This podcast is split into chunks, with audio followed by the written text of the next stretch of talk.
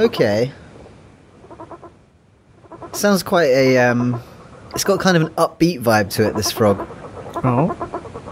Sort What do you a- mean by upbeat? I don't know. It's just kind of quite a positive, cool. Some of them sound a bit sort of haunting or scary. This one's just like. Yeah. of Yeah, okay. feels like frogs sort of in a good place. Yeah? I don't know, man. It's trying to think of what that frog looks like. I think it's going to be quite a barrel, quite a barrel Okay, frog. yeah. I can give you. It's definitely a very distinctive frog. Maybe it's it's not a toad then. It is a frog. It is a frog, yes. Okay. Uh, a very distinctive. frog. Exceptionally distinctive, and its name matches its look.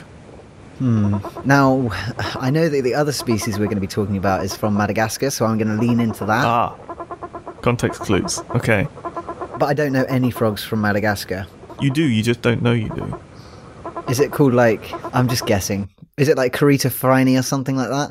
Is that even a genus of frog? I mean, it's not that, no. Go on, put me out of my misery because I just can't even. It's think the wonderful guess. tomato frog. the tomato frog. The tomato frog. Tell me more. Dyscophus antongili. Antongili. They're like tomatoes. They're beautiful. They're not to be confused with the false tomato frog that also looks like tomatoes. Disgusting pretenders. Well, yeah, I mean they do differ in color pattern, but like that's about it. Like they're very they're very similar. so these are lovely round tomato looking frogs. That you, you shouldn't eat them because they do have a nasty skin secretion that can cause like local irritation, swelling sort of stuff. So don't eat them even if they look like tomatoes. That's a cast iron rule. About the size, well, six centimeters up to like 10 centimeters. So, Quite big. yeah, I, mean, I guess so. In the grand scheme of frogs, yes. Yeah, they're from Madagascar, like you say. And um, what else bit of information do I have? Oh, they lay between a thousand and one and a half thousand eggs at a time. oh wow. Okay, oh all right. I just googled it. This frog is exceptionally red. I mean, they're tomato frogs, man. Yeah, I don't have a problem. For some reason, if you name an animal after another animal, it winds me up. But if you name it after a food or a vegetable, it's not as bad. Like a, you have like those banana boas, although I, I can't remember what the scientific name is, but I, I like that. They come across from shipments in bananas, call them banana boa. It's fun. Seems a bit harmless. We did have this issue with the coral coloured species a long time ago, Oh, really? where you didn't have a problem with it until you remembered that coral was actually an animal rather than a plant. Ah, yeah, yeah. Kind of, yeah. Sort of walked into my own weird rule there. Yeah, but this tomato frog, I mean, it's very red. I can see why they called it that. yeah. The disappointing thing is that there is a false tomato frog, which I think is just unjust, and that should be called like the pepper frog. Bell pepper. Yeah. It's not as red though, is it? The false one. Well, some of them can be pretty red, but the regular tomato frog can range from like a yellowy brown to like a red as well. I think apparently some people call the other one, which is Dyscophus guineti, Mhm. they call it the Sambava tomato frog from Sambava instead Okay. of the false, which is a bit nicer. That is better. But yeah, big, some nice big red frogs from Madagascar. And, you know, why are we talking about Madagascar? What made me think this might be a Madagascan frog? Well, we are talking about a Madagascan species for this episode. We're going to be talking about one of the most insane stories in the animal kingdom, let alone herpetology the story of Laborde's chameleon, Furcifer labordi. Um, we've talked about it in the past. This creature has a crazy lifestyle it's really something to behold. It's equal parts amazing and kind of sad the way they live their lives.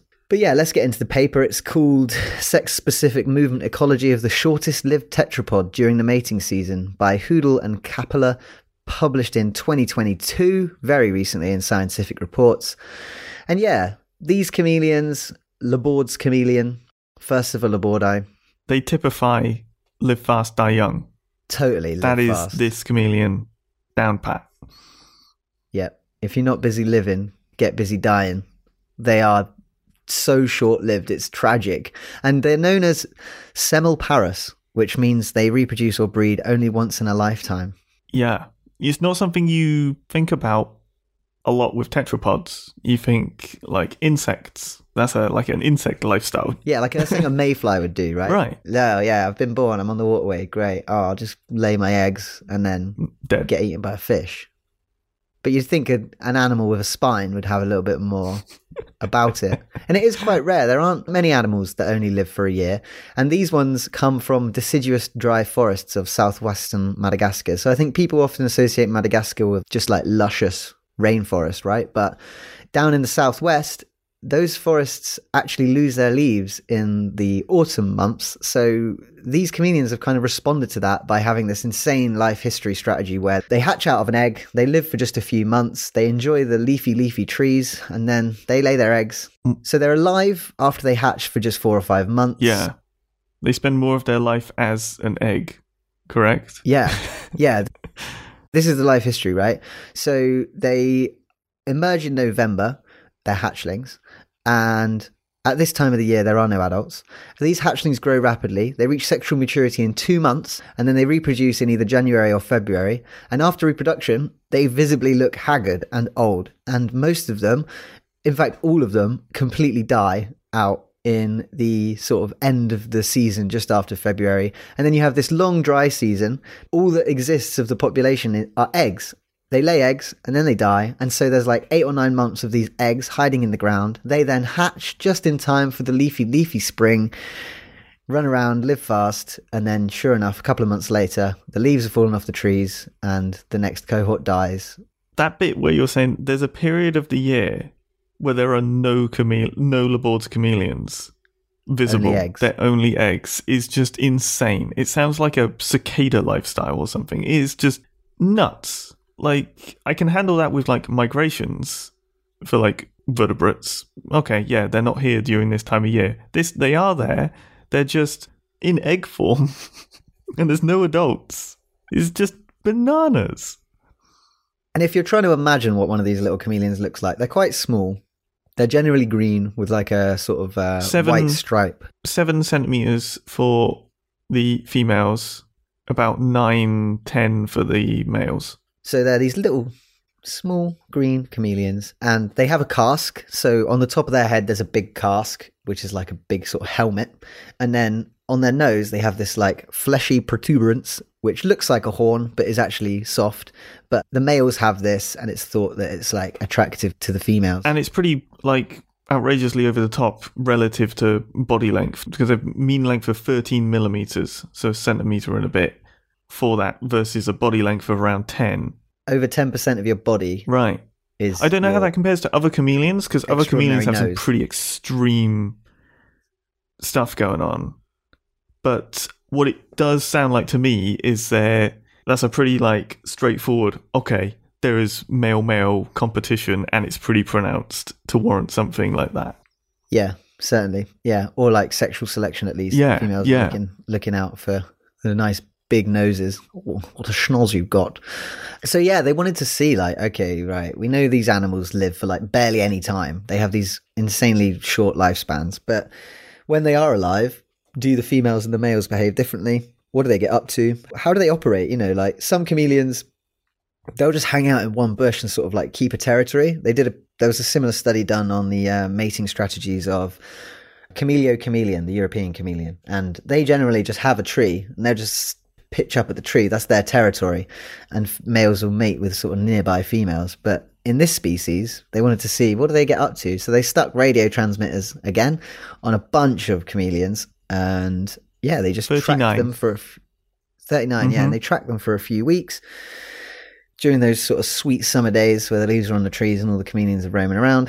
And um, yeah, I mean, let's just talk about the differences, shall we? Yeah, I Um, think so because there's nothing particularly outrageous with sort of the methods other than they're just tracking them down multiple times a day and recording where they are and trying to get a bit of sort of behavioral data too. But really, we're talking about distances these tiny chameleons are traveling.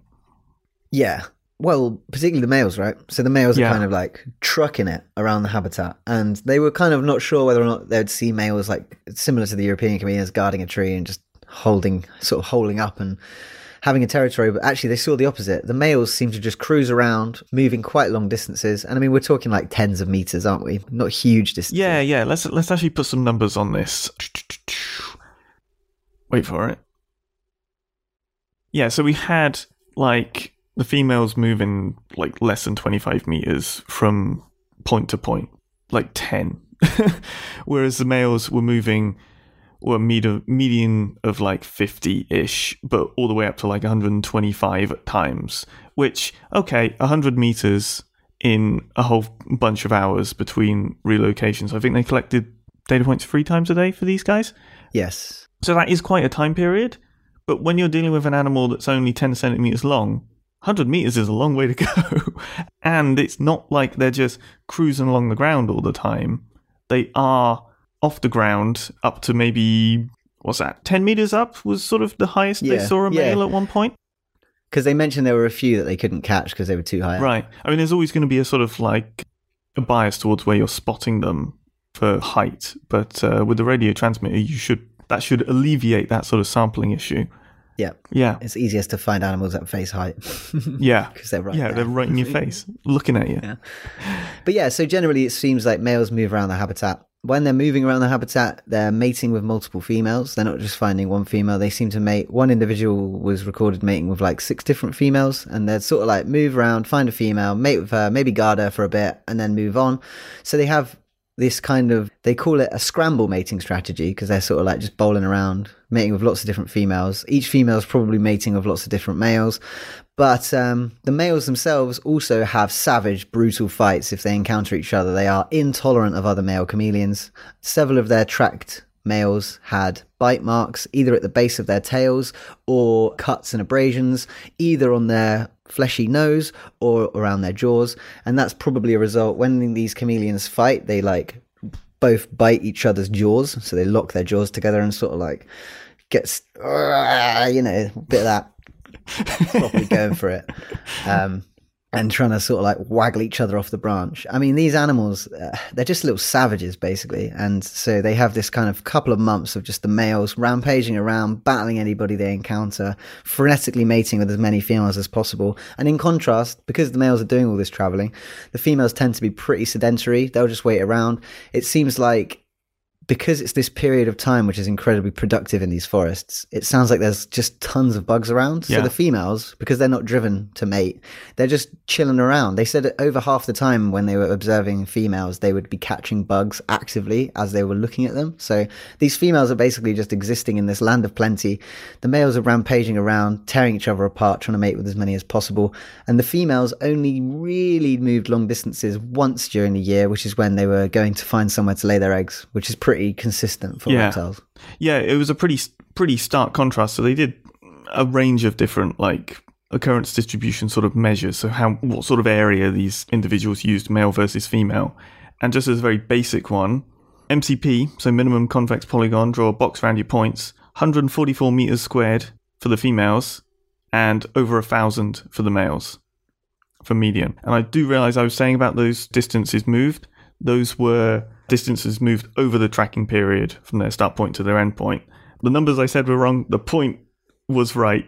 So, like daily movements for the females were way, way lower, like 145 meters over an entire day, whereas the males were 330 meters.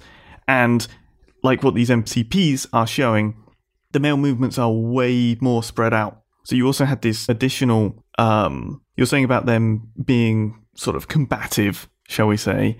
Yeah. All of these ranges, there was a lot of overlap. It's not like they've got these nicely separated out. Okay, this is this male's territory, and it overlaps only on the edges with another male. Like some males were completely covered by the movements of another, and, and vice versa. The female ranges being so small are overlapped by multiple different males' movement areas. I won't call them territories because there's no doesn't seem to be any evidence of territoriality. It's just mass movement of these males covering huge areas, or comparatively huge areas to their body size. Yeah.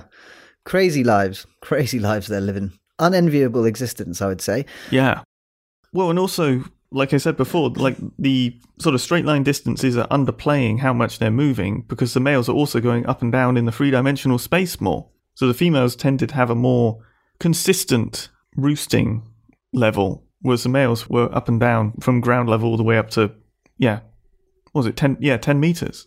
So there's just movement in all dimensions everywhere. So, Furcifer labordi, Laborde's chameleons, living fast, dying young. I think just enjoy your life while there's leaves on the trees is their sort of motto. Although I don't know whether they're enjoying it. If for the males, they're just That's a different charging around. The enjoyment of Laborde's chameleons. Yeah, just fighting anyone they can find.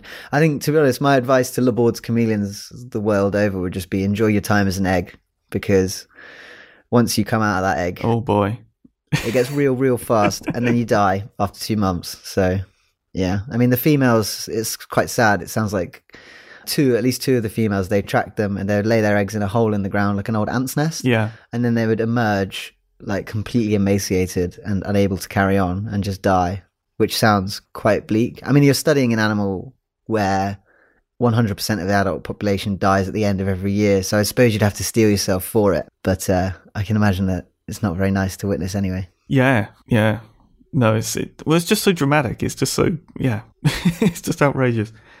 I just love that chameleons have been able to evolve to exist in a place where it's only productive for like two months of the year. They're like, do you know what? Fine, we'll just become eggs. right, it's remarkable. And so you'd sort of expect maybe other reptiles put in the same place would go into sort of dormancy or something for a period of time.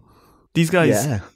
don't. I mean, unless I suppose an egg is a form of dormancy in some respects, but I would expect something on the individual level. I wouldn't expect such an extreme solution to come out of sort of the reproductive tactics. I would have thought that like metabolism would be your route to success in such an environment.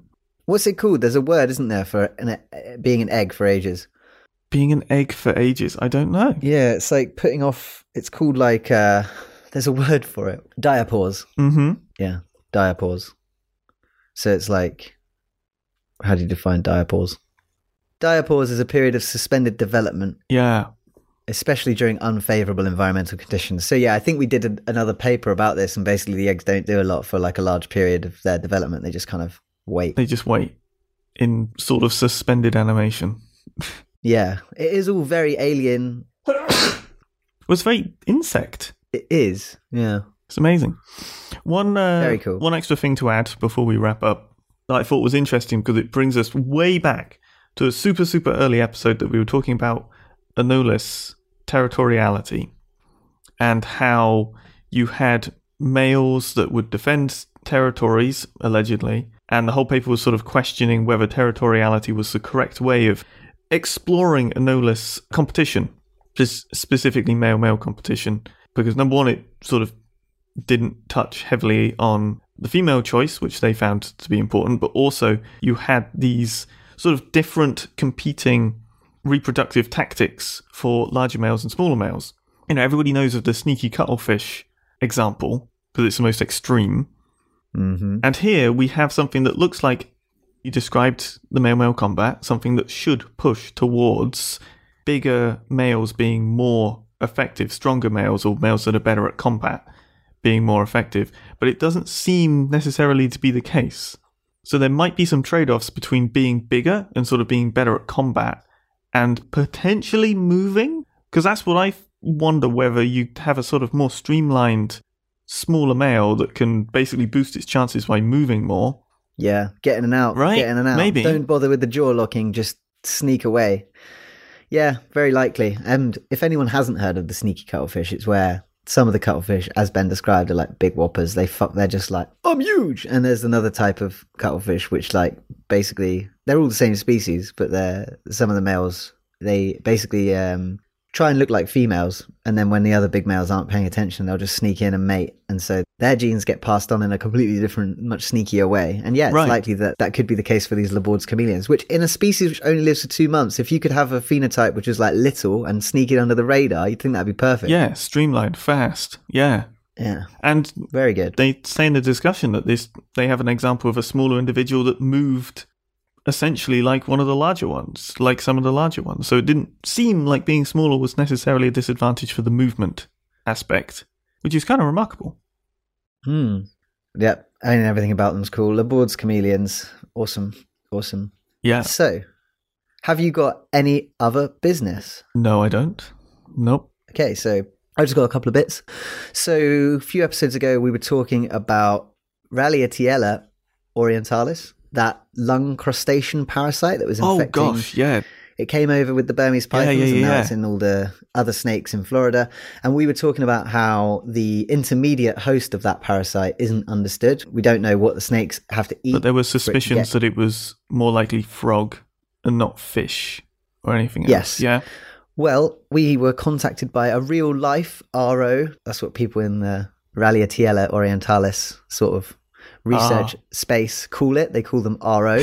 so, yeah, there was a real, real life RO researcher called Jenna Noel Palmisano, and she got in touch with us and she said that the life cycle of our, well, she shared a paper that she's published basically on um, RO and their kind of life cycle, which came out in the Journal of Herpetology. And essentially, they discovered or they kind of confirmed that the life cycle of this RO parasite likely involves a sequence of three hosts where Okay. eggs hatch.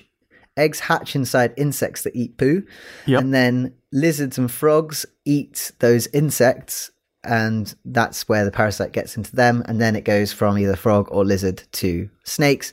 And what was interesting about the study is that it doesn't really seem to have that negative of an effect. The intermediate hosts, they seem to just be able to carry on normally. It's Yeah, only when yeah. it reaches the final host that it start, you know, it burrows into the lung and starts causing a problem. Interesting. Yeah, and uh, yeah, they're saying that there's a lot of diversity in animals, frogs and lizards that can actually be the hosts, be the intermediate hosts, which suggests it will probably keep spreading. I was going to say that that seems to match up with the ideas that it will spread if that's less of a thing. yeah, Wow. Oh, cool. Oh, good. That answer well and truly uh, answered.